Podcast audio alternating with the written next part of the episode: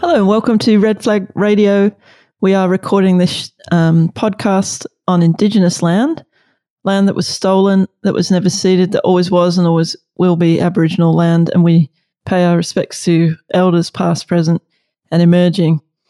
My name is Ros Ward, and I'm the host of Red Flag Radio, which is a revolutionary socialist podcast. Welcome if you are a first time listener to the podcast, and welcome back to all our um, ongoing listeners, and thanks especially to our um, financial supporters on Patreon. We realize it's been a little bit longer between episodes this time around, and we've been um, deep in the midst of an election campaign, which we're going to be talking about today uh, with the Victorian Socialists that me and Liam Ward, hi Liam, Hi Ross.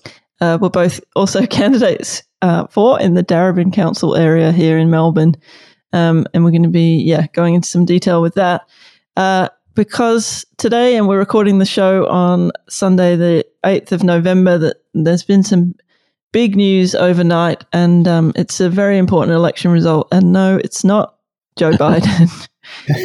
it's Jorge Jorquera, who was confirmed just yesterday afternoon as having won the first ever seat on council for the Victorian Socialists for Maribyrnong Council, which is in the west um, of Melbourne here, after two recounts. Like, this is serious business. I don't know how many lawyers we had in the room, um, and only by two votes. And so we're very excited and pleased to welcome back Jorge, who was on a previous episode of um, Red Flag Radio talking about the protests in Chile and um, listen back to that episode. It's a really good one. And actually, um, Jorge talks about some of his experiences growing up in Chile and that, um, which we don't have time to go into today, but I think it's a really great episode.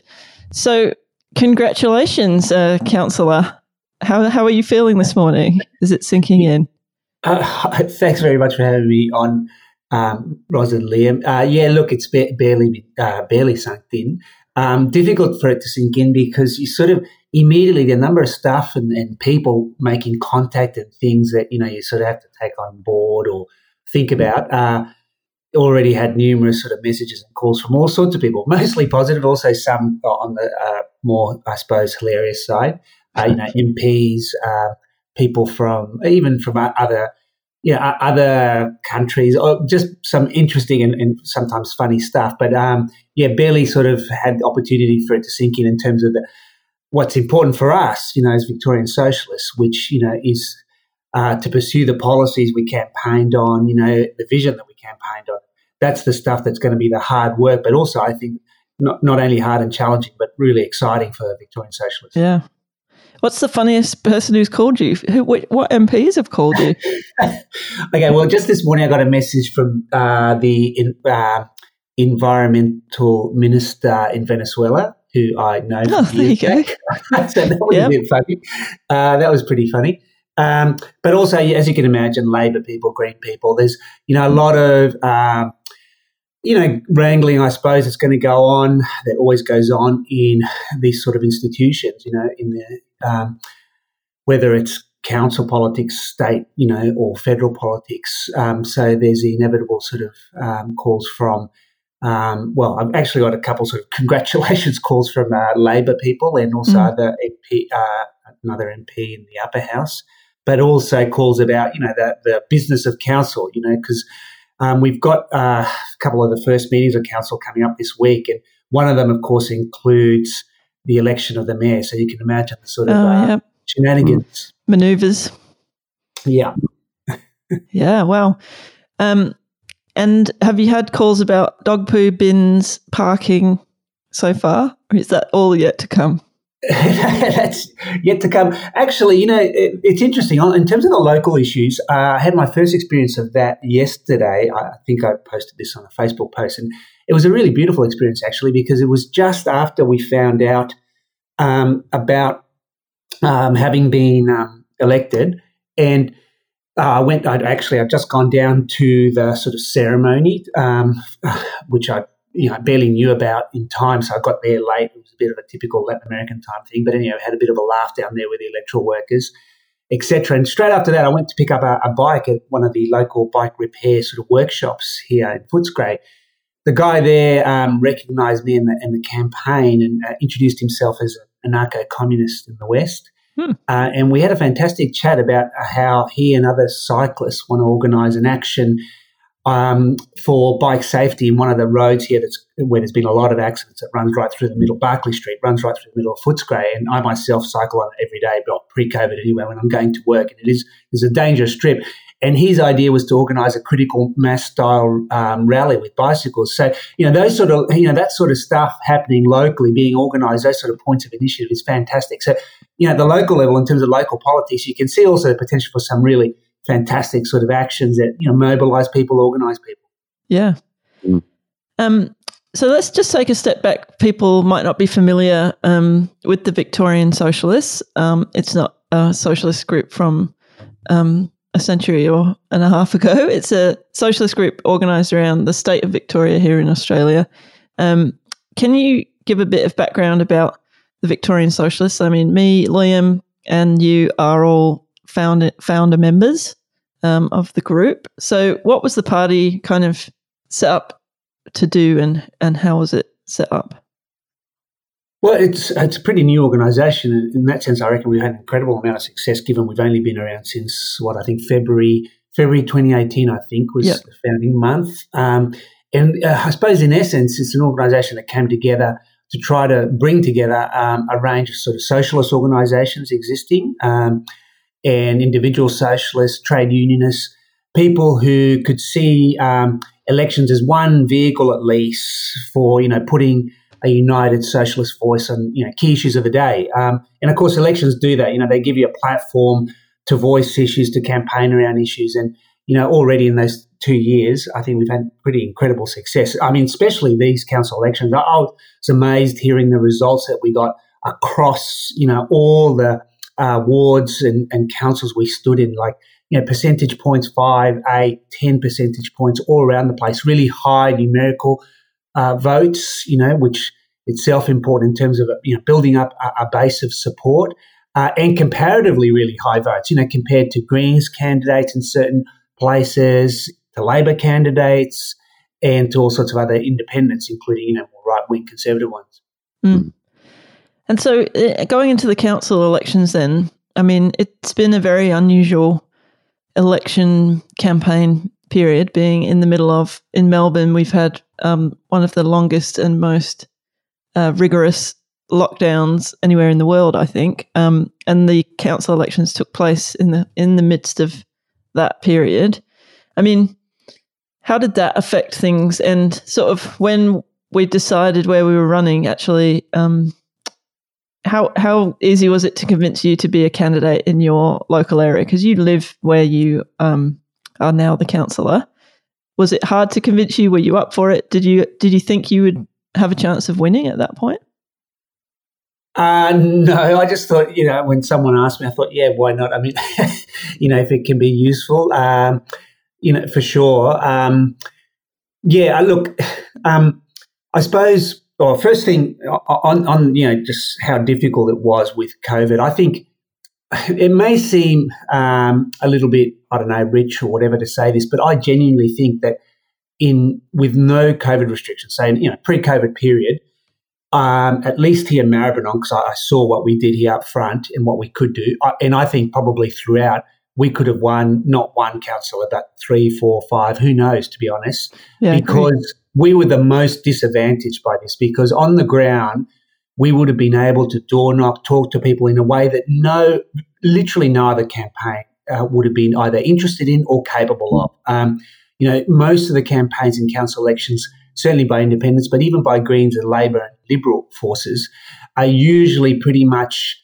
done through big spending, you know, ads, sometimes even billboards, and of course the letterboxing. But um, usually you know, the parties, in particular Labor Party, who would door knock, say, for state elections, not likely to in many of the council elections. And I think we would have had a massive advantage, you know, um, in a non-COVID times. And I don't doubt we would have got a lot more councillors. I mean, even here at West in other wards, um, one of our other candidates, Liz Walsh, uh, came second and could well have got, if preferences had fallen her way, would have got, uh, was very close to getting um, the other uh, another council position here in Maribyrnong. And there's other examples of that. So that's one thing. Definitely, COVID made it harder for us, much much harder, given you know what we're really great at, which is you know the campaigning on the street.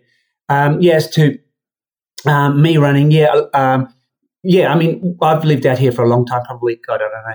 It goes back to the first time I lived in Yarraville. At least was probably in the early '90s, and then in and out for a while, but then the last 20 odd years, apart from when we've lived, our family and I have lived overseas, we've been in the west of Melbourne, really. Um, so, and we've lived in, in every ward, I think I worked out yesterday, because because we rent, we're renters, um, you know, we are usually moving house looking for cheaper prices, rental mm. prices. So, uh, we've been here for a long time. Um, so that was an advantage, I suppose, you know, knowing a lot of people, having worked with a lot of people in different, around different local issues, um, having run here quite a few times, I can't really remember how many times, but I'm pretty sure I've run quite a few times out west in state, federal, and even local elections. I can't pin that ladder down, but you know that sort of helped in terms of having a bit of a profile.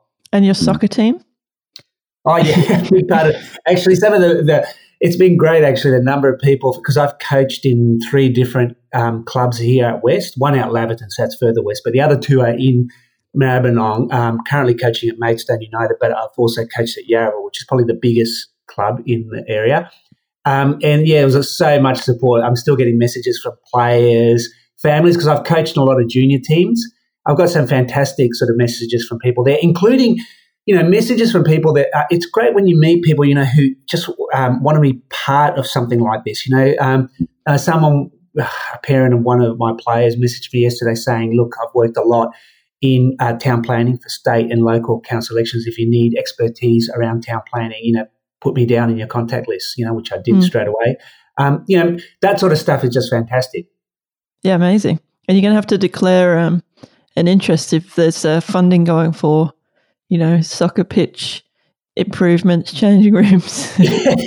well, I tell you what, that yeah. could be one of our other uh, initial or early campaigns because as you probably know, one of the big issues out here um, last year, especially, and it's a constant issue, is around public space, but in particular around Footscray Park. Yeah. Um, and um, that, that, that involved a lot of sort of soccer issues because obviously it was about privatising it and handing it over to um, Melbourne Victory, you know, corporate, you know, soccer entity.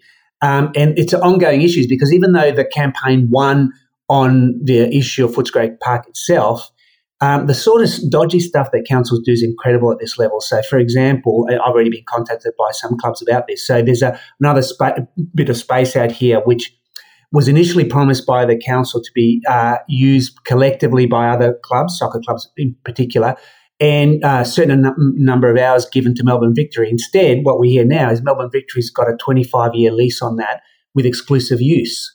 Mm. Um, so this sort of stuff happens all the time. So yeah, there'll be a lot of you know basis for campaigning on that sort of front. Mm.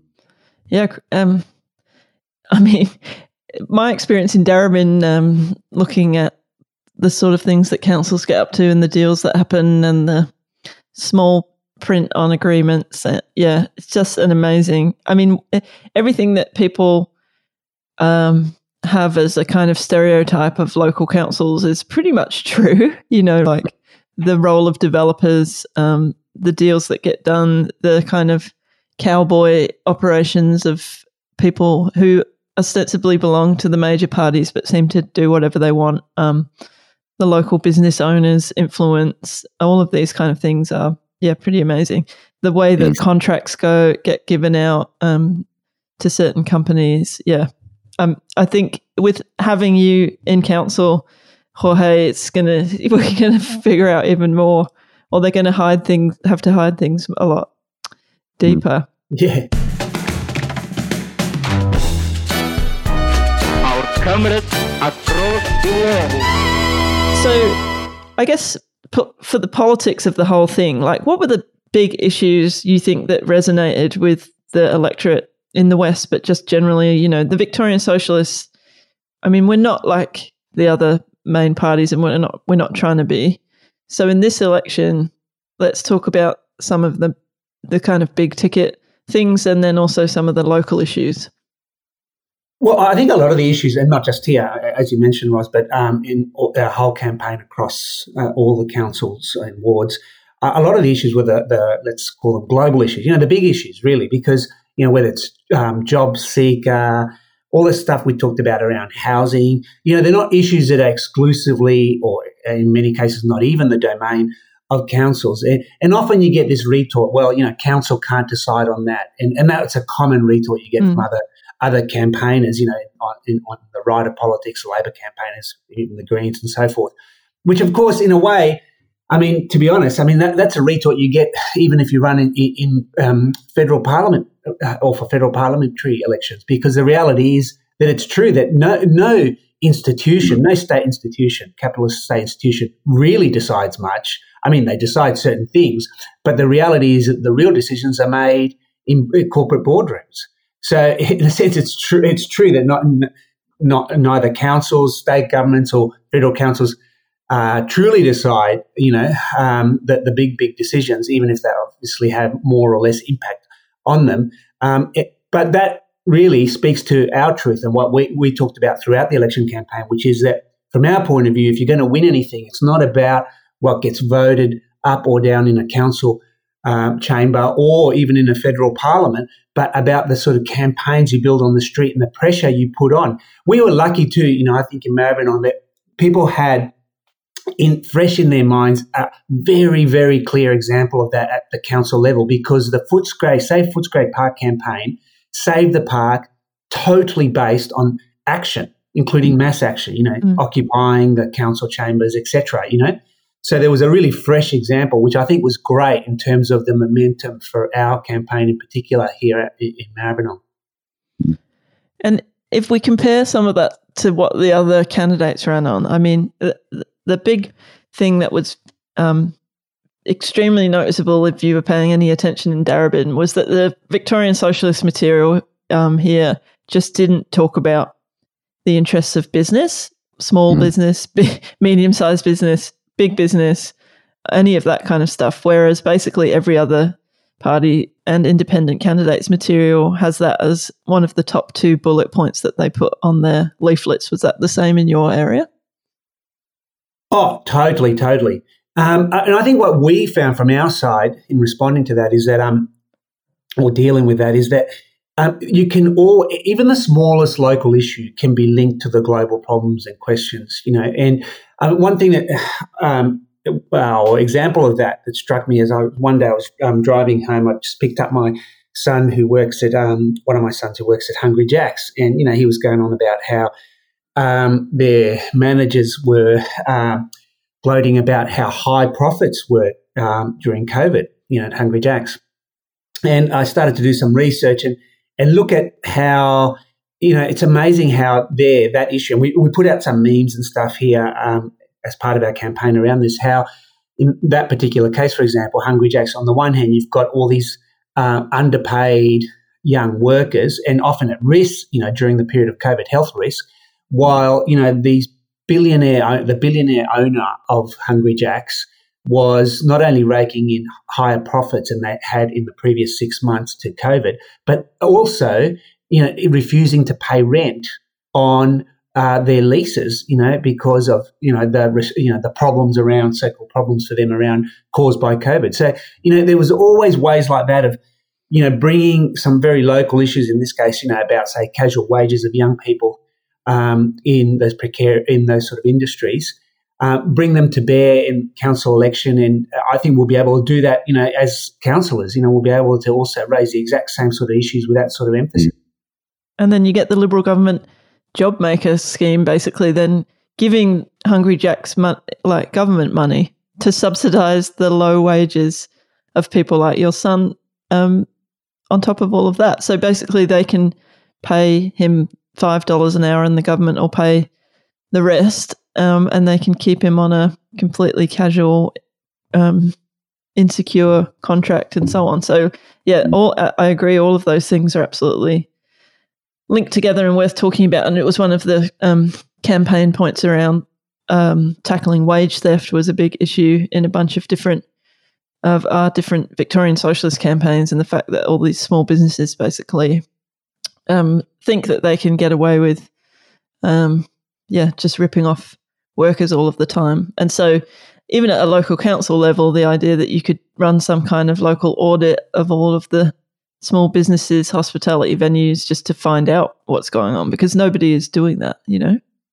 Mm. Ex- exactly, exactly. And I mean, it's made worse by the fact that obviously over the last couple of decades in particular, maybe the last decade especially, so much of that labour is barely documented because it's often or has been often overseas students, for example, or people on, on precarious visas and so forth, you know, for which, you know, there's been less sort of public interest, you know, to defend their rights. Mm. Mm. I think the, um, like one of the ways that this stuff around uh, councils looking up looking after business, but also, as you say, some of these big issues of the day, you know, kind of global issues, the way these two things played out in Darebin. Uh, one of the kind of little scandals that emerged uh, during the campaign here was that the Greens dominated council uh, had previously voted down a motion from a left wing independent uh, to stop any further privatisation of aged care, and this was in in a situation where you know the the aged care centres were ground zero of the pandemic in Melbourne. You know, all of our elderly loved ones were were dying in their hundreds because of this scandal of privatised aged care, uh, and that the Greens had committed themselves to to not stopping any further uh, privatisation of aged care in Darebin. Mm. Um, you know, and that that was yeah yeah one of these big issues across the kind of national political spectrum, and you know through the across the globe, probably really because about privatisation and whatnot uh, that all of that was playing out in this local area as well, and that actually the council does and should have something to say about that. Oh, exactly, Liam. Yeah. And there's nothing. I mean, yeah, there's nothing different about the neoliberalism of local council politics to the neoliberalism of global politics as well. You know, the, all those things are tied together: privatization, outsourcing, precarious employment, and all of that. And it's just something that the other campaigns do not talk about at all. Um, and I wanted to ask you, Jorge, about whether there were elements of the other um, campaigners or the party platforms that surprised you. I mean, for me, it is just such a right wing terrain. And so I think we do stand out in that um, sense. But were people talking about that with you, or, you know, were there examples of that that you came across that particularly surprised or shocked you? Yeah, it's sort of interesting you, you mentioned that because I mean, at one level, I think sometimes with council elections, including this time, on this occasion, you get this impression that a lot of candidates, um, more than anything, want to hide their political views, you know, mm. um, and only maybe say things where they think they've got a strong suit uh, electorally, you know, in terms of potential support. And uh, of course, a big thing is, you know, some of these business independents, and for them, it's all about you know, um, especially with COVID, this COVID exaggerated this. You know, the importance of small business for the community, that sort of stuff, is a big sort of narrative that affects local council elections. I think it, you know, it's sort of uh, one of the it's part of the DNA, I suppose, of you know councils is that whole discussion around small business. So that that comes through a lot, probably more than any other particular trend. Like it tends to um, bury even sort of the basic uh, labour type politics and you know that sort of voice. And it was funny out here too because Labor wasn't sort of one monolithic voice because there was a lot of particular of dislike for a particular uh, Labor councillor who was seen to be as probably the most arrogant in his um, support for the privatisation of Footscray Park. Um, and sort of on, on the plus side, he was the person we ousted. So that, that was a good little victory. People are happy uh, with us. Yeah. Yeah. Well, the number of messages that we've got specifically about that, like people toasting, you know, you got rid of him. Uh, you know, it's quite remarkable. It's probably the single biggest bank of messages we've got from people.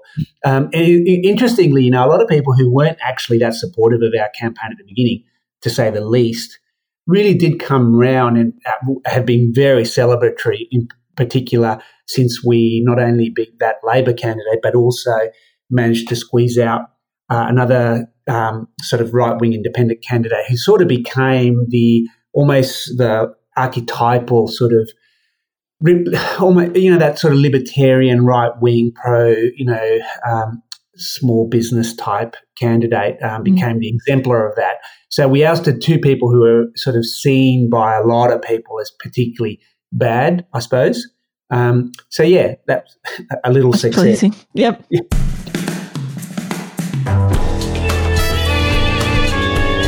The way of the revolution are gaining march. Okay, so tell us about what your plans are for office now. I mean, people, this is the classic uh, elect, recently elected politician question. What are you going to do first when uh, when you take up office? Uh, what are you looking forward to about being a councillor? What are your big plans that you just made in the last 24 hours? I think the biggest challenge for us is, you know, not for me, but for Victorian socialists, is um, developing a sort of exemplary vision.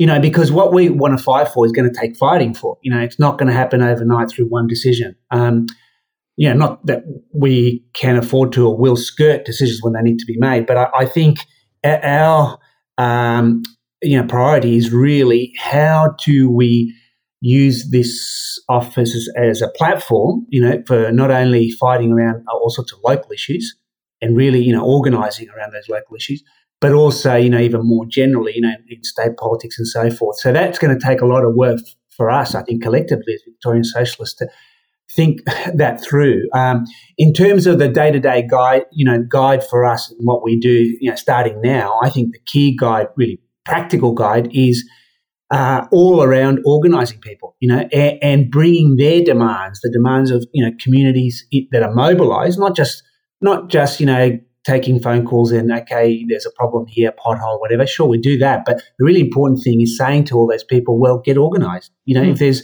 just like that's why I love that example of you know that guy I met uh, around the bicycle stuff because it wasn't like can you he didn't ask can, can you, you just pass a particular policy yeah. or something yeah no exactly he said you know let's organize an action um, and anyone who says to us let's organize an action you know and campaign around these important issues for you know working class families for migrant communities for young people out here aged citizens and so forth that's what we want to prioritize so that's our i suppose our practical guide what go to uh, our compass for you know things we do day to day. And do you want to just say something about the um, bilingual school program that was one of the features of the campaign and that you'll continue to campaign around? Oh yeah, look, that's a big one, and it's still really sort of ongoing. So we are pretty much having uh, campaign meetings sort of weekly, really, uh, almost. Um, and there's a lot of people from uh, obviously the, the Vietnamese community, but also a lot of educationalists now involved in it. Um, and yeah. we've so just to explain, sorry, just so people know yeah. that there's a Vietnamese bilingual program in a primary school that um, that the proposal is to get rid of it, right? And we're trying yeah. to save it. That's the simple explanation. Yeah, the sad thing is, this is a program, a Vietnamese bilingual program that's been going at Footscray Primary School for, well, let me think. So I think our eldest son started in that in its sort of first couple of years. So it must be about uh, 2000 and early, you know, I don't know, early 2000s, maybe 2006 or something. So it's been there for a long time, uh, and has been a really important part of. Um, or, or, thing really for um, important thing for the Vietnamese community because you, you, often get you know this is a community that is really proud about maintaining and, and have achieved you know really maintaining their primary or mother tongue uh, in a way that I wish a lot of other communities had been able to. Um, and you know, you often come across. I, I, I, remember when our kids started school, you'd come across Vietnamese kids who, when they started school, you know, only really knew rudimentary English. Not that it took them long to pick it up, because of course kids pick up languages in months, literally. Um, but the great thing is, they'd spent their first five years at home, maybe only did a little bit of childcare. You know, living in an extended family where their grandparents, their parents talked to them in Vietnamese, maybe Cantonese as well. So, yeah, these were multilingual kids. So the program, in part, was about supporting um, the kids, those kids, in terms of developing their English language skills. But at the same time, it became a really beautiful program for people, well, like our own sons who went through it and a lot of their friends, because it was a way of them not only learning some of the language, you know, because these, this bilingual program, in any bilingual program to earn its name, um, usually requires about you know up to 10 to 15 hours of instruction at school a week in that language so you know typically kids would do in the case of footscray primary they might be doing math science at different times in uh, vietnamese so it was also a way of bringing these non-vietnamese speaking kids not only into the language, but all, and all the sort of cognitive benefits of that in terms of learning, but also into the culture. That was the richest, most beautiful part about it. I mean, both of our sons, for example, a lot of their friends went on Vietnamese um, study tours, you know, with a group of kids, met all sorts of great uh, kids there in Vietnam, and we and still had a lot of friends from the community here, which they would never have sort of been able to mm. mix with, really. So, yeah, fantastic program. Sadly, the school and the department um, uh, increasingly has come in pretty sort of heavy handedly in defense of the decision um, mm. to close that program down. So officially, it's currently closed. So if you look at the website of the school, the program's gone, and instead they've replaced it with uh, by um, uh, Italian bilingual program. Big, I, I, don't know if I I won't talk about mm. this in more, more, too much more detail because there's too much going on. But yeah, just yeah. to finish and say that the campaign is ongoing, and you know, we're attempting to either try to win back the program there or at least get the program shifted to one of the other local Western schools where there's a, you know big Vietnamese um, student population. Yeah, and you'd think it would be popular with the changing demographic of uh, the area as well. I mean, yeah. So if people are interested in that, obviously they can uh, get in touch with you to get involved in that campaign. And as you as you said before, it's not about um, the council passing a particular policy about it. It's about organising the community to, you know, um, put pressure on the Department of Education in Victoria to bring the program back, or as you said, establish it in another school. So that will be a campaign um, that's ongoing.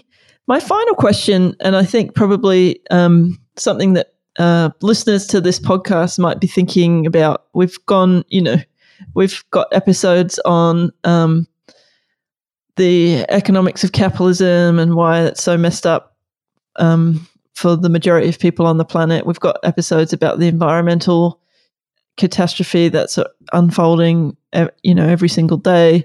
We've got episodes about um, revolutionary struggles and how they've changed the world historically. And now we're talking about Maribyrnong Council. So, how do we connect? I mean, you've been a revolutionary socialist for a long time. How do we connect all of those things together? What, how does it fit to be a councillor and a revolutionary socialist? That's a great question. And I tell you what, it's a really important question for all of us, I think, socialists, to reflect on, uh, especially so now. I mean, look, it's an eternal question. It's been there, you know, going back 150 years or at least 100 years mm. plus. But, um, but I think it's sort of particularly important now because in the last sort of 30, 40 years of neoliberalism, the whole idea of alternative and different strategic approaches to fundamental revolutionary change, that whole conversation um, has sort of disappeared. You know, if you go back to the 60s and 70s, there was all sorts of trends and views about how you change the world fundamentally, you know, from the sort of electoralism of social democracy all the way through to this sort of uh, ultra left militarism of various, you know, um, you know, armed groups on the left, you know, and not just in third world countries, but you know, if you think about the the Weathermen and you know and the brigades and uh, the Red Brigades and so forth, but all of that sort of conversation, that whole debate has disappeared over the last 30 years. And, and so much of the left, including very radical people, can only envisage a way forward through parliamentary means. And this is a global problem, a, gro- mm. a global challenge really for the left to revive some of the old discussions to think much more laterally about how change happens because one thing's dead certain it's not going to happen through the parliamentary legal uh, institutions of a system that's more corrupt now, much more corrupt than it was 40 years ago. You know, you could imagine, you know, 40, 50 years ago, you can imagine thinking, oh, maybe if I join the socialist sorry, the Labor Party, you know, and, and join, say, Whitlam's gang here or whoever else it was somewhere else, maybe I could make some change. Who can imagine that these days? I mean, who can imagine that you can be a left wing person in the Democrats in the US and really make change? Never mind here, you know, in the Labor Party. So I, I think it's a really, really important conversation. I don't uh, um, pretend to have any particular answers uh, of my own in terms of you know council. I, at least I think that um, I've got you know the questions you know forefront. You know that we've got to keep thinking about that and how we use these sort of platforms to build what we do know works because we do know that mass action, the mobilization you know of working people does work. Um, okay, you know, how far that will get us, that's the challenge, you know, the historical challenge still in front of us. But yeah, I think it's a fantastic conversation. If nothing else, I hope that, you know, this council position uh, helps us reignite that uh, debate, you know, on the left in, in this country. Mm. Yeah, I think, as you said, it's just more important than ever to be having conversations about, well, what are we going to do to change the system? And if we can have the voice of a councillor to, um, you know, get some media attention, to run some campaigns, to get a bit of a profile and and organize some things locally. I mean, spending the time that you have uh, for being a councillor doing all of those things, and sh- you know, as you said, pointing to the examples of where small changes can happen if people are organized and determined. Um, yeah, I think it's going to be a fantastic thing to watch for the next few years. Um, and to have someone who's a committed socialist, a unionist, you know, who's had years of experience of organizing people in campaigns and stuff, I think it's just um, a very exciting moment and the best election result that's happened, uh, certainly for a while. So, um, congratulations again. And thank you for coming on Red Flag Radio to talk to us about it. And we'll be um, back in touch. You're welcome back anytime to tell us what's been happening. We'll keep people updated on the Victorian Socialists. Thank you, Jorge. Thanks heaps, Ros and Lynn. Yeah, and I'd love to. I'd love to come back uh, whenever. Yeah, uh, whenever, whenever you want me.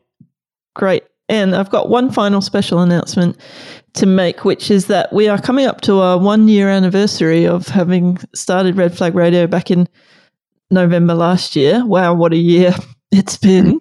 Um, and we are going to mark the occasion with a special live event that's going to be on Saturday, the 21st of November at six o'clock. So just put that date in your diaries for now, and I'll put as much information as we can into the show notes. Um, but yeah, put that date down. Saturday, the 21st of November, 6 p.m. We're going to go live with Red Flag Radio for the very first time. And you can join us, and we will be having uh, tickets available for that at a very small cost to just help out the podcast. So watch out for that. Um, and you're listening to Red Flag Radio. Thank you so much for joining us. Um, we have a world to win.